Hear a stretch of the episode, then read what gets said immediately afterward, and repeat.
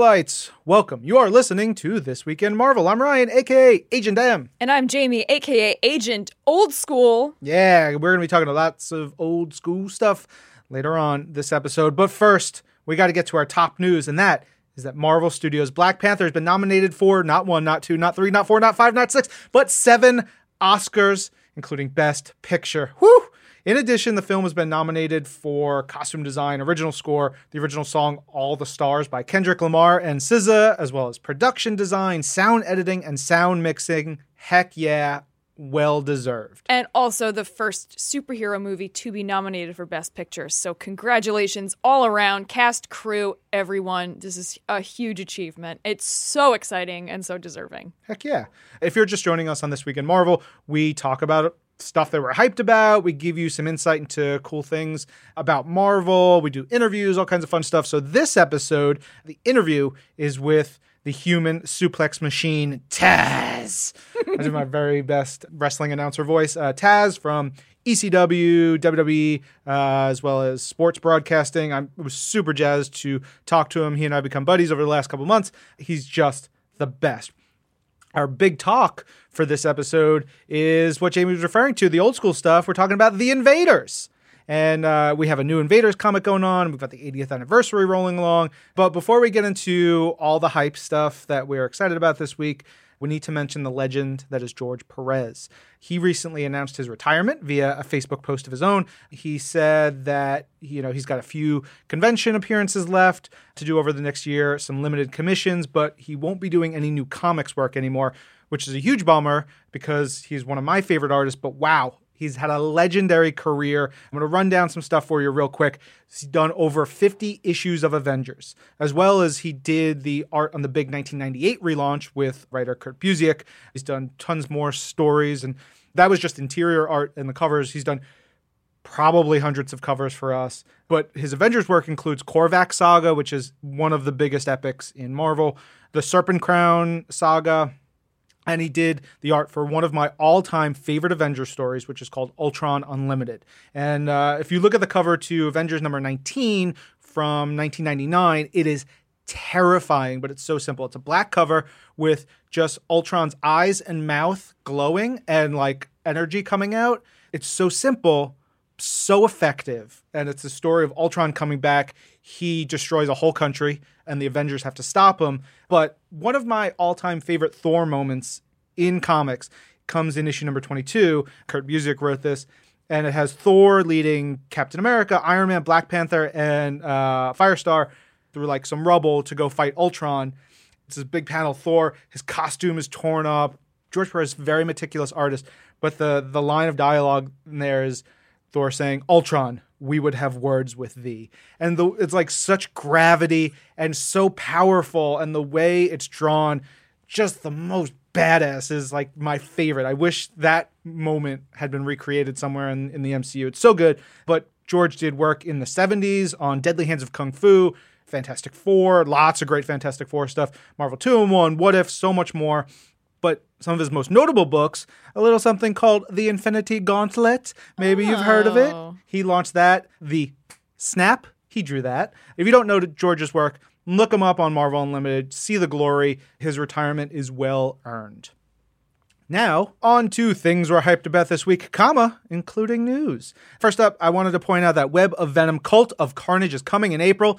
It's by my friend, Frank Tieri, who knows how to write creepy and scary and super messed up stories, drawn by Danilo S. Beyruth, who's been drawing the heck out of Man Without Fear. The last issue of Man Without Fear is so good. I have been loving Man Without Fear so much. It's yeah amazing. But this Carnage story is going to be a big piece for what Team Venom is working on and really will dig into Carnage's plans. I also saw this week that we've got a comic tied to the new themed land at Disney Parks, which is Star Wars Galaxy's Edge. Uh, and I'm pulling from the press release because this is all I have, but I got really excited. Uh, it said, quote, Black Spire Outpost has long been frequented by smugglers, merchants, and travelers from every corner of the galaxy looking to make their score on the infamous black market or experience the exotic thrills only the remote world of Batuu has to offer. It's a place where beings thrive on unique opportunities of the lawless outpost at the edge of space. but the First Order threatens their livelihood. Mm, it sounds like a real hive of scum and villainy. Indeed. This is a five issue limited series titled the same as The Land. It begins in April. It's by writer Ethan Sacks and artist Will Sliney. Terrific creative team. I'm very hyped for that one. Very cool. Also, we announced this week that writer Eve Ewing, writer of Ironheart, is bringing back Marvel Team Up this April with Ms. Marvel and Spider Man. We have an interview on Marvel.com with Eve Ewing, and it's a real winner. I have, I have a friend who was really hyped about a possible Eve Ewing project, and I was like, is this it? This is it. So, Marvel Team Up traditionally is a Spider Man book. Is it a Spider Man book or is it a Ms. Marvel book? Do we Ooh. know? Here's the cover. You can see the cover. So it's a Spider Man book. yeah. Uh, or it could just be two characters every issue. Usually, so Marvel Team Up, fantastic, long running series, had a lot of old school uh, Chris Claremont, John Byrne stuff, introduced Captain Britain, had just really, really neat stories. And so it was the Spider Man plus whatever other hero every issue. I'm so excited. That That's terrific news. Yeah, you can read all about it on marvel.com, including a little plot summary, but just really awesome stuff from Ewing. And uh, I just like seeing Ewing's name in the press, writing stuff, bringing stuff back. Very cool. good stuff for this 80th anniversary. Uh, so earlier we talked about Marvel Studios Black Panther and its just monumental celebration coming at the Academy Awards. Well, not forgetting other Academy Awards info, we've got two more. Marvel Studios Avengers Infinity War was nominated for visual effects, and Spider Man Into the Spider Verse has been nominated for Best Animated Feature. And speaking of awards, Marvel's Wolverine The Long Night podcast has won an iHeartRadio Podcast Award for Best Scripted Podcast, which is just great. It's awesome. I might just have to listen to it for a third time. My goodness. It's so good. Oh, man. Congratulations to Marvel's Wolverine the Long Night. Yeah. Uh, and just one little podcast thing. Our very own evil producer Brandon was belle of the ball at PodCon recently. Oh. He was on a panel. He hosted a workshop. He took glamour shots with everybody. It was just adorable. At least that's what it was in my head. Uh, I just imagine him like being like whisked around PodCon. Yeah, just the happiest. and little man. wanting none of this to I happen know. to him. It's great. anyway, on to our top books from this week's episode of Marvel's Pull List. Those are Avengers number 13, Crypt of Shadows number 1, So good. yeah, Guardians of the Galaxy number 1, and War is Hell number 1. If you want to learn about these books and all the books that came out, you can subscribe to Marvel's Pull List wherever you get your podcasts and watch the video versions on marvel.com. All right, so those are the books that uh, we're hyped about this week, but it's time for a deep dive into the invaders for our big talk section. And there's a few reasons why I wanted to talk about the invaders right now. First, we have a really great new invaders comic by Chip Zdarsky, Butch Guice, and Carlos Magno. And second, we're celebrating the 80th anniversary of Marvel, particularly the 30s and the 40s right now. And the invaders is a team that formed in World War II, brought together by British Prime Minister Winston Churchill to battle the Axis powers and aid Allied forces during the war. So the invaders, the core and really the most memorable team consists of Captain America, Bucky, Namor, the original android Human Torch, and Torch's sidekick, and also fellow flamed up hero Toro. There have been other iterations over the years, which we'll get to later, uh, but this key group is who we really look at as our invaders. And so you may ask yourself, when did they first appear? Or you could ask me, well, it was the 1940s, right?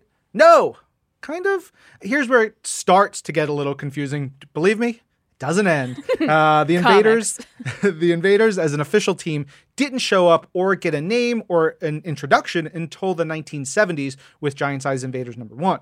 That led to the ongoing Invader series that ran from 1975 through 1979.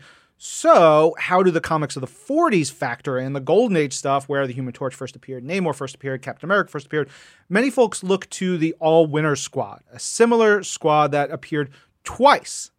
Two times. That's it. Well, it's because they won. They're all winners. Yeah. They get a second chance. Uh, they appeared twice in the comics of the late 40s as the basis of the Invaders is often what people think of. So the All Winner Squad, this kind of prototype for the Invaders, first came together in All Winners Comics number 19 in 1946. The team was Namor, Captain America, Bucky, Human Torch, Toro, plus Miss America and the Whizzer. Uh, there's a quick diversion I want to do on Ms. America and Whizzer because they come in and out of Invaders history over the years. They were Timely Comics era heroes. Timely Comics is uh, who we were in the 30s and the 40s, and they appeared in lots of comics of the 40s. Miss America, she had super strength and durability, and she didn't fly per se, from what I understand. Uh, she sort of like launched herself and then could keep herself going for a while. It's kind of like Jessica Jones ish. Very, yeah, actually very Jessica Jones ish. Whizzer, he's a speedster, runs real fast. Easy. They actually get married after World War II. They came back in the 60s and 70s as part of this whole Invaders retro hype. They later joined the Invaders, and when we get into the 70s Invaders series, you'll you'll see tons more timely comic superheroes reintroduced into modern Marvel. That becomes a big thing for the Invaders. All right, so that's a lot about the All Winner Squad, but back to the Invaders who kind of I say kind of show up in 1969's Avengers number 71 by Roy Thomas and Sal Buscema. Sal Buscema, legendary artist, so good. I say kind of because it wasn't the full team that we think of, nor did they have a team name yet. This story, set in 1941, is part of a bigger epic in which the Avengers are caught between Kang, uh, the time traveling conqueror, and Grandmaster in this game of power and time travel and Michigas. Avengers members Hank Pym, Black Panther, and the Vision are sent to Paris in 1941, and they end up battling World War II era Cap.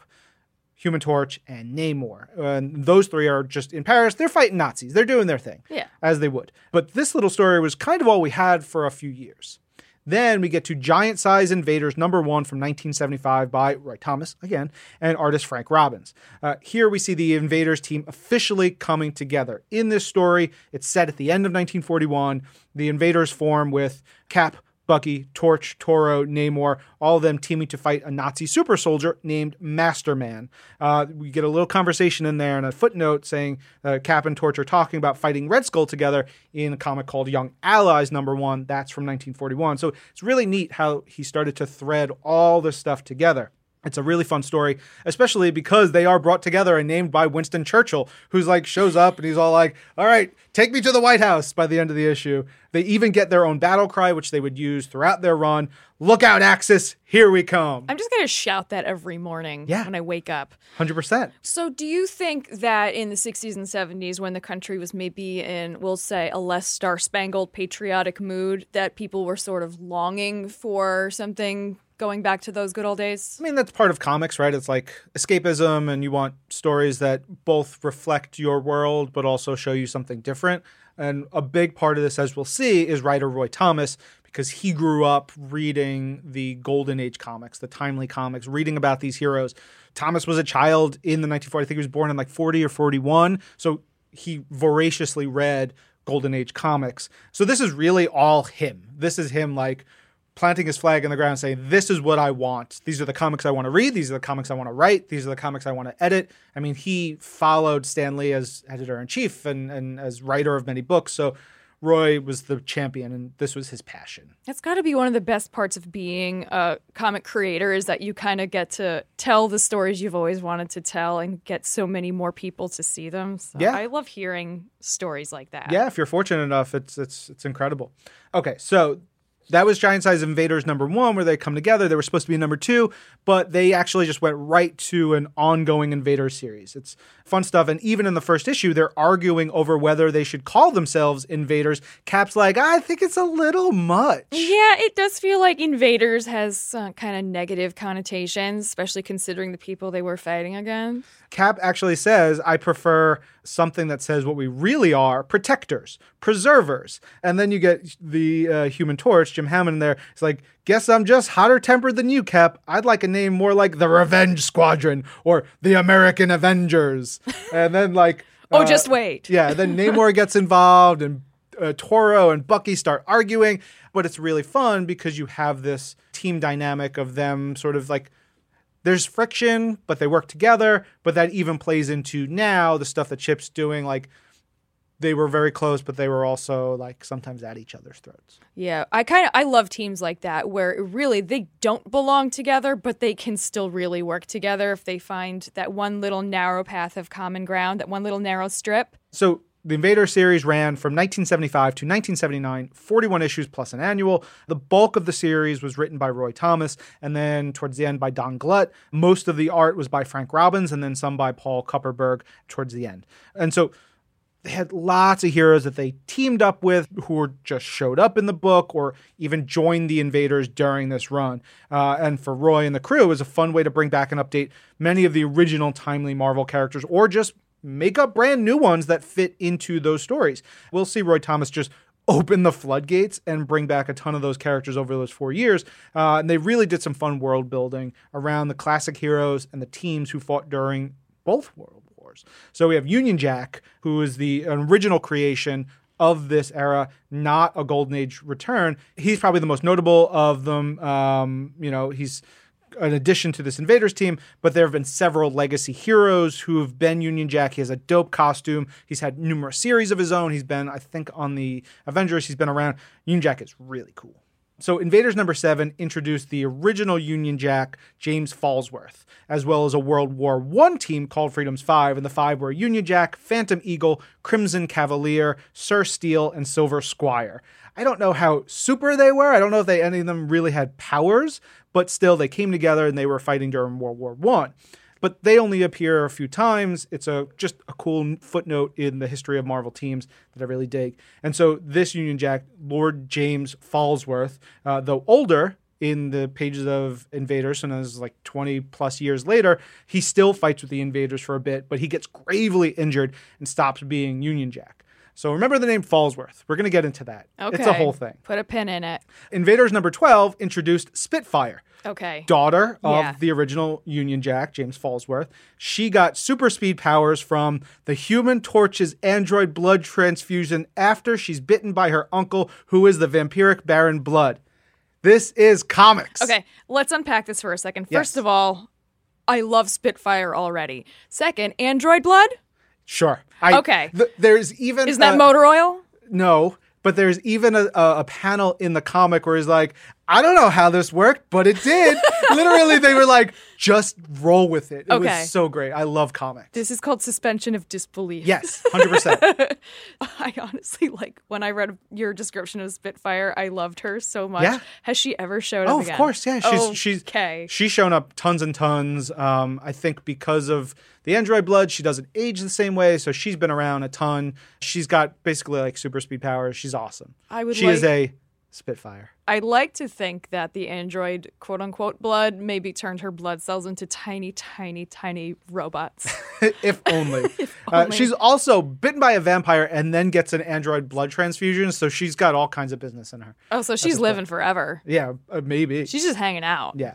A few months later, in Invaders number 18, the Destroyer is reintroduced into the Marvel Universe. Kind I think he was called the Mighty Destroyer, but we really just refer to him as the Destroyer now. He is an original Timely Era character, and in this story, he's revealed to be Brian Falsworth. Again, another Falsworth. He's the son of the original Union Jack, sister to Spitfire, nephew to Baron Blood. He's got some powers from a version of the Super Soldier Serum, whatever, and mostly fights Nazis in Germany. So he's like, he's got a really cool, like, weird looking costume.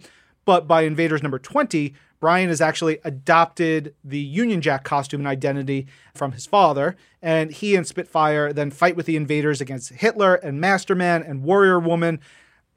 It's a whole lot. I love I love that his name's Brian. Yeah.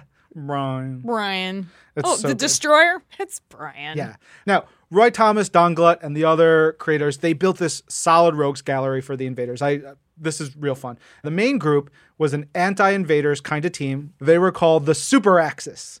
Because sure, why not? Just throw super in front of it. Uh, the Super Axis was Baron Blood, that British traitor slash Nazi vampire, Masterman and Warrior Woman, who were a pair of Nazi super soldiers. Gross, awful. Yeah. Uh, U-Man, who is an Atlantean scientist who allies with the Axis powers and then gets beefed up by Nazi science. And then you have Lady Lotus, a Japanese villain with psychic powers. That was that one team. But throughout the course of this run, we see the Scarlet Scarab, Agent Axis, Lady Asbestos. yes. Yes. Lady Asbestos. She ties into the Toro's origin, but her name is Lady Asbestos. I love her. It's like, uh, what's so terrible about you? I don't know. What's this building made of? Yeah. We also have the Teutonic Commando.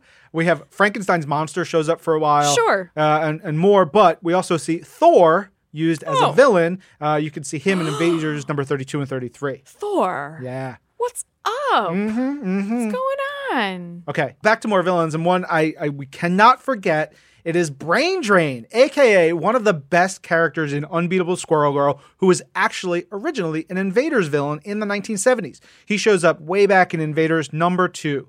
Without the Invaders, who knows what Unbeatable Squirrel Girl would have been like? Well, this sounds like a job for What If. What if is involved in one of in, in some of the Invaders storytelling bits and pieces? There's a great Invaders story that is tied to What If in there. So the Invader series wrapped with issue number 41, which has a double page spread at the end of the book, which all of the heroes from all of the teams that have shown up in the series coming together, going after Hitler and the Axis powers. It's a really neat spread. If you can, you should grab it and put it in the article because then you get a sense of all these characters we've been talking about. Uh, it's just fun to see them together. So the invaders, they fought through World War II, and then Cap and Bucky, they get lost at the end of the war. War ends, folks move on.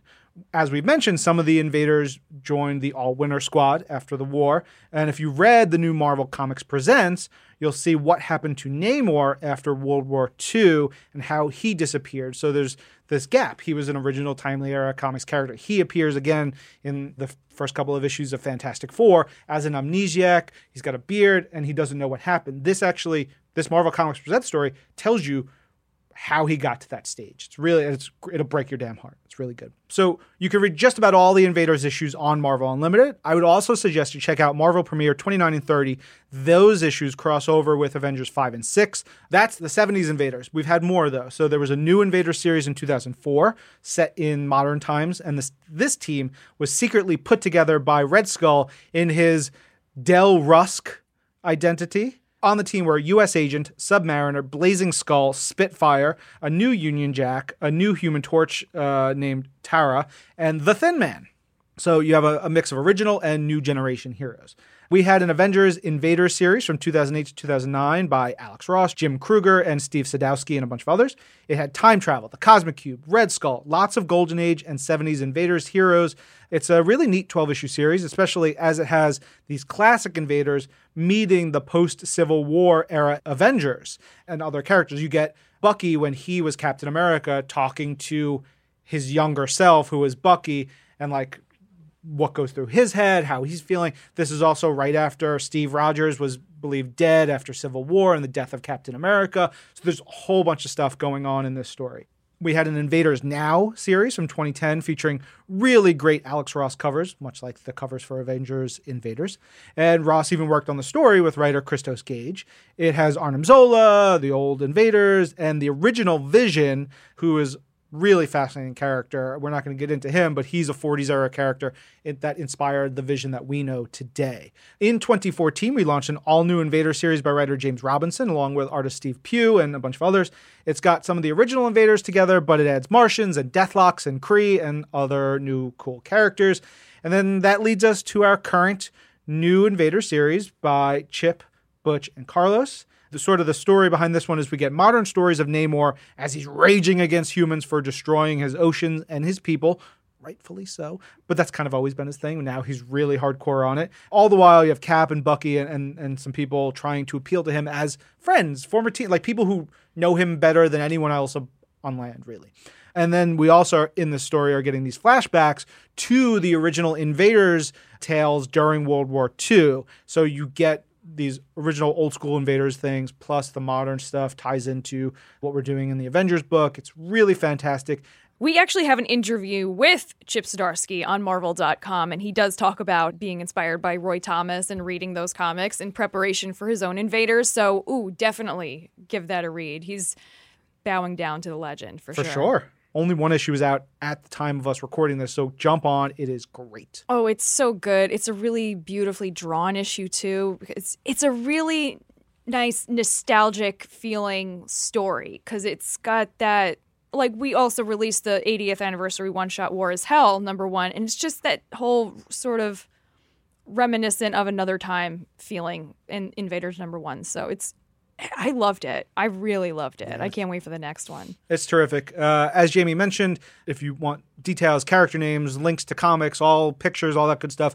It'll be on an article on Marvel.com. We'll link to it in our story. Yeah, just think of this as like a Steven Spielberg, Ken Burns episode of This Week in Marvel. That's always what I think of this week in Marvel. Yeah. Yeah. Speaking of Steven Spielberg and Ken Burns, time to talk to Taz. Hey, Taz! Yeah, Taz is great. I'm a big wrestling nerd, as many of you know. And uh, I remember going seeing ECW when I was, you know, 16, 17 years old and seeing Taz. And dude is a little bit shorter than me, but he was terrifying. He was like this pure muscle. He could throw anybody. Like he had a big famous feud with Bam Bam Bigelow, which we talk about in the interview. Bam Bam must have been like 6'5, 400 pounds, very athletic, big dude. His bald head tattooed with flames. Ouch. So awesome. Ouch! Love Bam Bam. Uh, but Taz could take him and whoop, toss him over his head. It's Wow. great. It's really cool. Uh, I had a lot of fun talking with Taz. Again, reminder there's a video to this interview. Uh, it's a lot of fun. It's different from what you'll hear in the podcast. Check them both out, and then we'll come back after that for community. Taz. Ah, yes. How you doing? I'm good, bro. I'm good, bro. And I appreciate, uh, love being here uh, uh, already. I'm like in awe of all the amazing stuff I've seen already. And we haven't even done the fancy Dan tour yet. No, so we haven't even gone yeah. downstairs and seen all that stuff. so I'm good. I'm show you how comics are made and all that All good right, stuff. It's all gonna be fun. Awesome, awesome. Looking forward to this and being here. And I understand like uh, the Marvel fan base, how rabid they are, and worldwide, the mass of it, similar to wrestling. Yeah. You know, where there's that pride in, in that fan base. So our worlds collide. Oh yeah, yeah. We're gonna get into that a little bit, but before we do, Yeah. I want to understand what your Marvel origin story is. When and, and how did you first get connected to or or recognize the Marvel characters? Was it a comic book, a cartoon, a movie, pajamas, whatever it was? my brother is eight years older than me, and uh, unlike me, very artsy type guy. Where I was an athlete, so he uh, he's my big brother, so he was like my role model, right? So when I was younger, he liked Captain America, so I did, and so that was it. He had an old T-shirt, like a Captain America T-shirt, and he had a Spider-Man T-shirt, and so then his old shirt became my shirt, so that type of thing. We weren't exactly rich kids, so it was hand-me-downs. No, so, but yeah. yeah, was, hey, I- I'll take the old Captain. America. I don't know where that shirt is, but it was pretty cool. It was a great shirt. nice Captain shirt. America yeah. Ah, that's a good It's one. Pretty cool, man. Yeah. Did you read the Cap comics that he had, or was it just you know like that sibling thing? Initially, I just I loved the. Yeah, I was younger, so I, I loved the, the the colors, the vibrant, you know, and Yeah. and and the fighting, the physicality, and you know all that. And then we'd, we'd get into reading them and stuff. But I grew up in New York, right? So I grew up a city kid. So hello, you know, Marvel, right? yeah, yeah, it's so Pretty important simple, to us. now, you, you mentioned comics and wrestling, and it, they really are so similar, especially to me, not just the fan bases, but it's like the similarities are so incredible to me. That you have big drama, big action, big characters. It's it's so cool. Uh, yes, I agree with everything you just said. There's a ton, a plethora of, of similarities between how the details of a comic book, how it's written, and the story arc. In pro wrestling, especially in WWE and some of the bigger wrestling companies, there's that story arcs, and, that's that's a key thing with wrestling and in the writing of wrestling, where I think there is that similarity besides the fan base. Yeah, think of like you and Sabu back in the day. Like how many years was that? Well, it felt like 50 years. I mean, because the battles, they were physical. I mean, it's a show, it's entertainment. The finish of the match is predetermined, but as you know, at times it gets extremely physical. And during that time, as you know, we were in a company called ECW where it was built on physicality. You know, even though it was a show, and Sabu and I, we didn't touch. Like we were in a feud for a year, and there was no writers. It was P- Paul Heyman. he said, "You guys should not do any physicality, not touch. Just call out Sabu, and he'll come out, but we'll hold him back." And I was the heel, the bad guy. He was the good guy, the baby face, and built up this anticipation for a year, which is unheard of today in wrestling, as you know. That where there's that amount of time where two two opponents don't touch at a big pay per view called Barely Legal in Philadelphia. Once we locked up and had a match, it was it was epic. Fireworks. And even Paul Heyman said it back then, like no matter how great the match is that we have, it's not going to live up to the hype. We had like better matches where there was no TV cameras. You know, like that match was really good, but we were time. It's a long story. It was a lot of time constraints on it. This was your first pay per view. It was our first pay per view. was a big deal, and we had to hit time cues, which we were, we were never did. ECW was just like just freewheeling, ah, just go crazy. Don't worry about it. It was just mayhem, as you know. The Sabu Taz stuff was heavy and physical, and a story that lasted a long time. Yeah, Yeah, one of my favorites. me too. So um, I want to get into some of your wrestling story and you know like ECW. How did you get into ECW? How did you start in wrestling? Well, I started in wrestling because I needed a job. To be honest, I um I I was a football player in high school and in college, and then I had a judo background as a youngster, and always was a physical kid.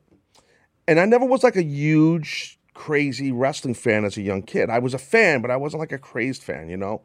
And it wasn't like my dream to be a pro wrestler. I, I didn't really think of it. I was indifferent to it. And then my dad knew a guy who knew a guy, one of those deals, who was training uh, guys and girls to be pro wrestlers. And this was in 1986, 1985, decades ago. Wow. Literally. Yeah, thanks. Appreciate it. Thank you. So, uh, anyways, a guy named Johnny Rodz, the unpredictable Johnny Rodz, and he was training guys in Brooklyn. A big deal in New York, like wrestling legend. a wrestling legend that for a lot of his career in WWF back then, Johnny Rodz was enhancement talent where he was losing to guys to make other guys look good. But those guys, especially back then, were vital to the success of the talent they were building. So those guys, underneath guys, as we call them. So Johnny was that guy, and he was a respected pro wrestler, and and it was the toughest thing I ever did. Training under him for nine months, it was brutal, and I wanted to quit nonstop. And at the time, my girlfriend, who's now my wife, she's like, "No, you're not a quitter. Don't quit." And I didn't have the money to go to the school. Like her and her brother lent me the money to go to the school, and my wife still says to this day, "I kind of regret lending you that money." I've yet to pay them both back. We were together since high school, so she I, she kind of wanted a nine to five type guy. You know, she's not into the whole. Wow, my husband's a world champion, a pro wrestler. She could, she, she really didn't care. So uh, once I got trained by Rodz, I figured, all right, I'm gonna go out and make a ton of money. I'm gonna go out and make tons of money. I'm gonna be a big star. So I'm pretty good at this. Yeah, that didn't happen. It took me six years until I made an actual decent living. I was working for the Long Island Railroad as a trackman. I was a security guard. I was a bouncer. Any way to just pay for the small bills I had. Any vacation time I had, like for the railroad, I would use to go wrestle.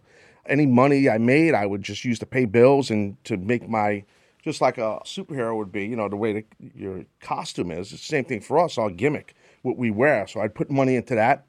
I got the bug because it was hard, and everybody told me, "Ah, it's gonna be tough for you to make it because you know you're you're under six feet and all that stuff." So you know, I'm the type of guy. You tell me, "Well, you're not gonna do it," and I'm like, "Well, yeah, I'm gonna do it." And I got my real first break in Japan. So working in, in Tokyo for a company called New Japan, and I worked several tours in Tokyo and Osaka.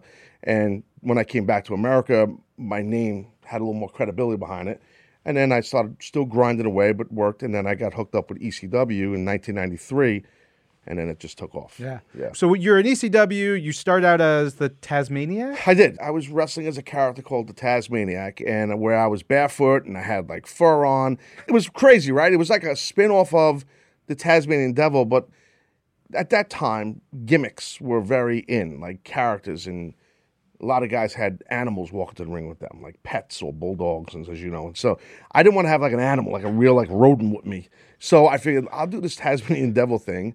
But yet, once the bell rings, I want to bring my athleticism, my wrestling ability, so they could snicker when they see how I'm dressed. But then once they see me go, they respect me. And I always wanted to be respected, and I made sure I, I did that. And that Tasmaniac character was basically a, a kind of a hybrid mixture of uh, the Missing Link, if you remember the Missing Link from years ago, the Wild Samoans, and then the early goings of the Steiner brothers, where they were. I saw how they were implementing suplexing, so I'm like, well, I have the ability, the physical ability, and the talent, the athleticism to do perform suplexing, but I'm going to create some suplexes that are that no one's seen, and that's kind of what I did. And that's how the Tasmaniac thing started. And then once it rolled well for a couple of years in ECW, we we Paul Heyman, who was the owner and uh, the creative genius behind ECW, felt like, hey, dude, we need to get you build your brand bigger, and you need, to be able to talk on the microphone because the Tasmaniac character would never talk. He'd grunt and growl and spit and act like a Tasmaniac would act. And he's like, you have the gift of gab. Let's get it out there. You're a New York guy. You're an athlete. And that's what we did. And then it started to work out well where I lost the fur and put boots on and was a wrestler's wrestler and a hard ass and all this stuff. And then, Scary dude. Yeah. For like, you know, as a fan Yeah. back then, Yeah. like, what, like, oh, this guy will destroy everyone. yeah, well, because I believed it. Yeah. I don't care what you do. If you're a pro wrestler or if you're someone who is a creative genius that's creating a character for Marvel Comics, a new superhero, hypothetically, right? I believe you have to have a vision and you have to live the vision and believe in that vision.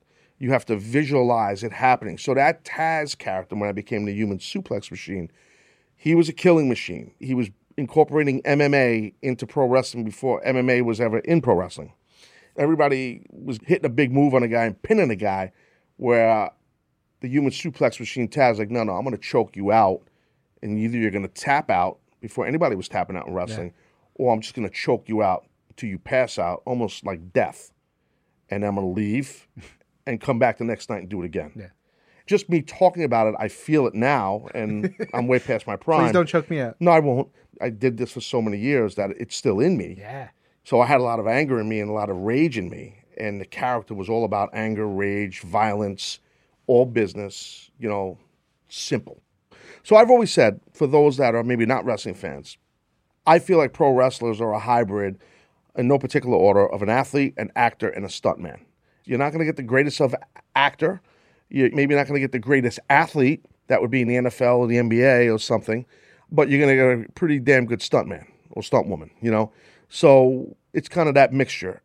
When I went to WWE, and especially coming from ECW, I figured, all right, well, the physicality a little less. It wasn't. It was actually more because Vince McMahon, you know, everybody thinks he's just all about the show and the hype and the branding. And it, no, he wanted physicality, like big time physicality. Not being a giant guy, I knew they had a bigger ring than everybody else. See, most pro wrestling rings are 18 by 18, 18 square. WWE rings are 20 by 20. So it's, ah, it's two feet difference. Ugh, it's two feet around difference. It's a big difference. And the ropes are a lot higher. So I had to train in a WWE ring in Connecticut at their office for like a week or so before I debuted just to get used to that bigger ring because it changes the way you work. It's very inside, but it's true. Like a, a, comic artist, they they you know working different from digital to oh, perfect paper. example. They have to change the That's way right. that they totally function. different. Totally different. Yeah. I've got two questions in here from fans on Twitter. First one comes from Todd Matthey. He says, Which Bam Bam Bigelow bump was more painful, through the ring or the ramp? Oh, 1998 feud. I remember watching Heat Wave Yeah, on man. pay per view. Well, the first one was living dangerously in Asbury Park. We went through the ring. Yep. And then Dayton, Ohio was That was that was Heat- Wave. was Heat Yeah, Wave, I always forget the names. I, I know it sounds weird. I was in the match and I actually forget the name. Well, because you know you're so Sure. locked into the You've- match. you've- yeah. You've had thousands of matches. Yeah, just- and I designed all the logos for all those. A lot of people don't realize that. Like I did all the graphics for all those pay per views, and all the T-shirts, all the apparel for all the guys. You know, I have had a bunch of ECW yeah. shirts And I, did, fell I apart. yeah, I put all. I, I wore them so much. Yeah, I put a lot of that stuff together. And, and anyway, the only reason why I brought that up about the logos, because when I think of a pay per view that I wrestled in, I for ECW, I think of the logo because I know what I designed. and then I click to it. But anyway, to answer his question, I would say the first match, the one in Jersey at Asbury Park, when we went through the ring, I had put the Taz mission on Bam Bam Bigelow, and we went through the ring. It was a stunt. It was a dangerous stunt that we'd never done in ECW. We weren't doing stunts. We were all straight physicality. But the ring was obviously gimmicked. You know, we didn't really break the ring. I think most people know that. But no one expected it. And um, I remember going through the ring, and they had a small crash mat before this happened. I, was- this was like 3 o'clock in the afternoon. I'm like, yo, like to the ring crew, can we like maybe get like another crash mat that's a little f- like thicker? Well, now we only have this one. It was like a little like amateur wrestling mat. And Bam Bam looked at me. He's like, Bam Bam was like 350 yeah, at the time, yeah, he was. God rest his soul. He was like 350, 6'3", and one of the toughest SOBs you ever met in your life. He was nasty. And even Bam Bam was like, yeah, I think we need a bigger mat. And he wasn't, because, see, the thing was, Bam Bam was going to land on me. I was going to land first. That's what people don't realize. So it hurt a lot because you're going backwards. going and you're on his backwards, back. and he is, uh, you know, a massive human. It's like a small foreign car, like you know, just falling on my chest and face.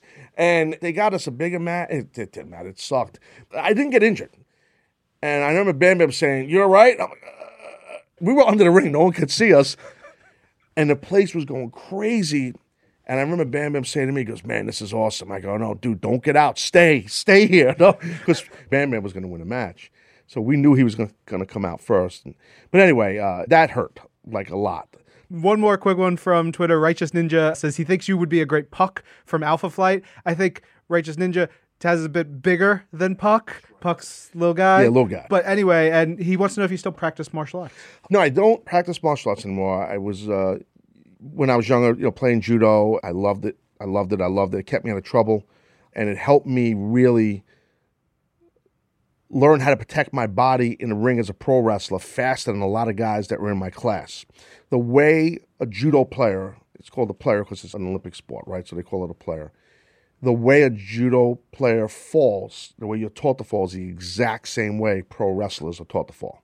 So I had a big jump on that when I got into wrestling. And Johnny Rodz knew that right away, that I had a judo background. So same thing with Ronda Rousey, as you see in WWE. All her success – she learned how to bump quick because she knew how to bump because of her great legacy. She throws a, real well. She's an international star. Yeah. Forget her success in UFC. Like, she's a world class judoka, like a world champion. Like, I'm talking legit, legit. Like, she was just badass before badass was even badass. she's a young girl. Like, yeah. she was really insanely talented. But the bumping, the falling is the same. Yeah. So, cool. you know, that, that helped me. Yeah when you watch a movie, even maybe a Marvel movie, I, I think of Captain America, uh, Winter Soldier, in some of these instances.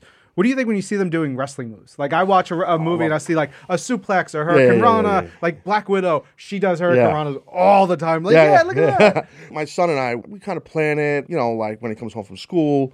This last one we watched when he was back for Thanksgiving break was Black Panther.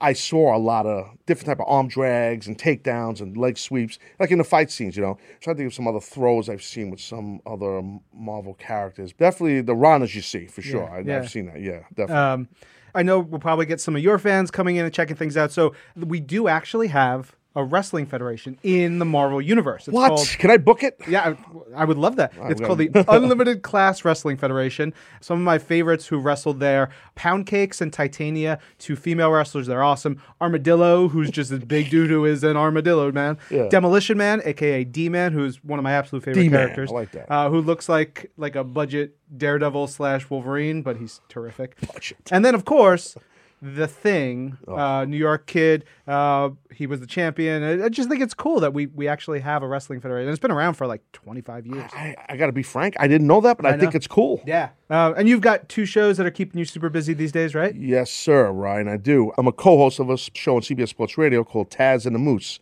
It's myself and a gentleman by the name of Mark Malusis, who is a uh, bona fide expert sportscaster. We're both New York guys, but we do a national show for CBS Sports Radio.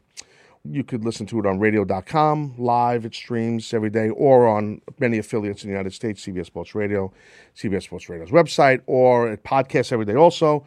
And then I do the Taz show, which I'm deep into 600 episodes now, which is all wrestling. But now the Taz show is a straight podcast. Then it was a live streaming video and audio show. And my podcasts are rarely guest driven, they're topic driven. So it's just me for the most part. Yeah. Just covering wrestling and then doing 15 hours a week of sports radio. I love to talk. I love to eat and uh, and read comic books. Yeah, so. I'm gonna come on the Taz show. Uh, yes, you are. You just story. invited yourself. That's rude. You invited me. I invited you. Uh, I, I, do have some of my recollections about ECW that I want to share on your show. My audience is going to love you totally, so it's going to be cool. Big thanks to Taz. Uh, he and I are going to get together one more time real soon where I'm going to be on his podcast. Uh, he talked about how you can find it and everything. Uh, so we'll talk a little bit more. I'll make sure to mention that when I when I show up on his show. Is he going to throw you? Uh, I think he's retired. He's retired oh, from okay. throwing fools. I would be a fool, and uh, he would throw me pretty easily, but he's since retired. Oh, he's what a sweetheart. Yeah. But now it is time for community. Uh, and the first one I wanted to get to was an email we got in from Aaron Spratt. He says, Hi, new listener. Hi. Hi. He says, I just listened to your podcast for the first time yesterday, and I wish you could know the feeling that went through me when I started listening. Your podcast is what I've been looking for for so long. Thank you for keeping it going and keep doing what you're doing. And he was signed uh, by Aaron Spratt, and he has uh, what looks like a military designation of his name. We believe it is Cadet First Sergeant. So thank you for uh, your service. Various parts of my family and my wife's family are military, and so I always appreciate the work that our soldiers do. Yeah, thank you for your service, Aaron. Yeah. All right, we've got more this week, though. We've got one in here from Tim Massing on Twitter. He says, After watching Spider Man Into the Spider Verse, I went out and bought a year of Marvel Unlimited. Yeah, you did. Already read the whole Spider Verse slash Inheritor storyline, thinking either Civil War or Secret Wars next. I, ooh, uh, Oh, yeah. What's your recommendation? so Secret Wars, the story from like four or five years ago, is one of my all-time favorite comic book storylines, and it is massive. You can't go wrong. We have so many suggestions in the app. Just read everything. You're going to go down a really fun rabbit hole, Tim Massing. Indeed. Karis Pollard says, New comic book day for me this week was Asgardians, Invaders, and Black Widow. But this week's This Week in Marvel pick for me was Invaders. Love the story, which has so much heart and drama, the lovely characterization of Cap, an interesting view of Namor, not to mention the gorgeous art with the contrast between the past and the present. Word up, Karis. Yeah, fitting for this uh, this episode. Yes, very, very relevant. Thank you. Thank you for anticipating what we were going to talk about. Uh, Simon Williams says his twim of the week for January 16th was Ironheart number two. Little Riri and her afro were adorable. Oh, I love a little Riri. Comic Book Nerd says after reading some Punisher stories on Marvel Unlimited, good job for you. I have to say my favorite is issue number 12 of his second run because I'm a son of a truck driver and it was so cool seeing him act and speak like a trucker with a handle and everything. There's a really good one. His next tweet saying uh, a close second would be issue 14 of the same run where he goes undercover as a teacher. I love the part where he throws the troublesome student out the window and says that he won't be around long enough to get sued. What is going? I have. I have. I don't. I probably read it when I was younger. Oh, Frank. But man, that's wild. I love it. And Alex Moorhead says, My favorite single issue story is The Punisher number 63. Frank is going grocery shopping when punks try to rob the store. He takes down a bad guy by using a live lobster from the seafood section. Ends with him angry because he then has to find a new store. Yeah, I mean, how inconvenient. Yeah.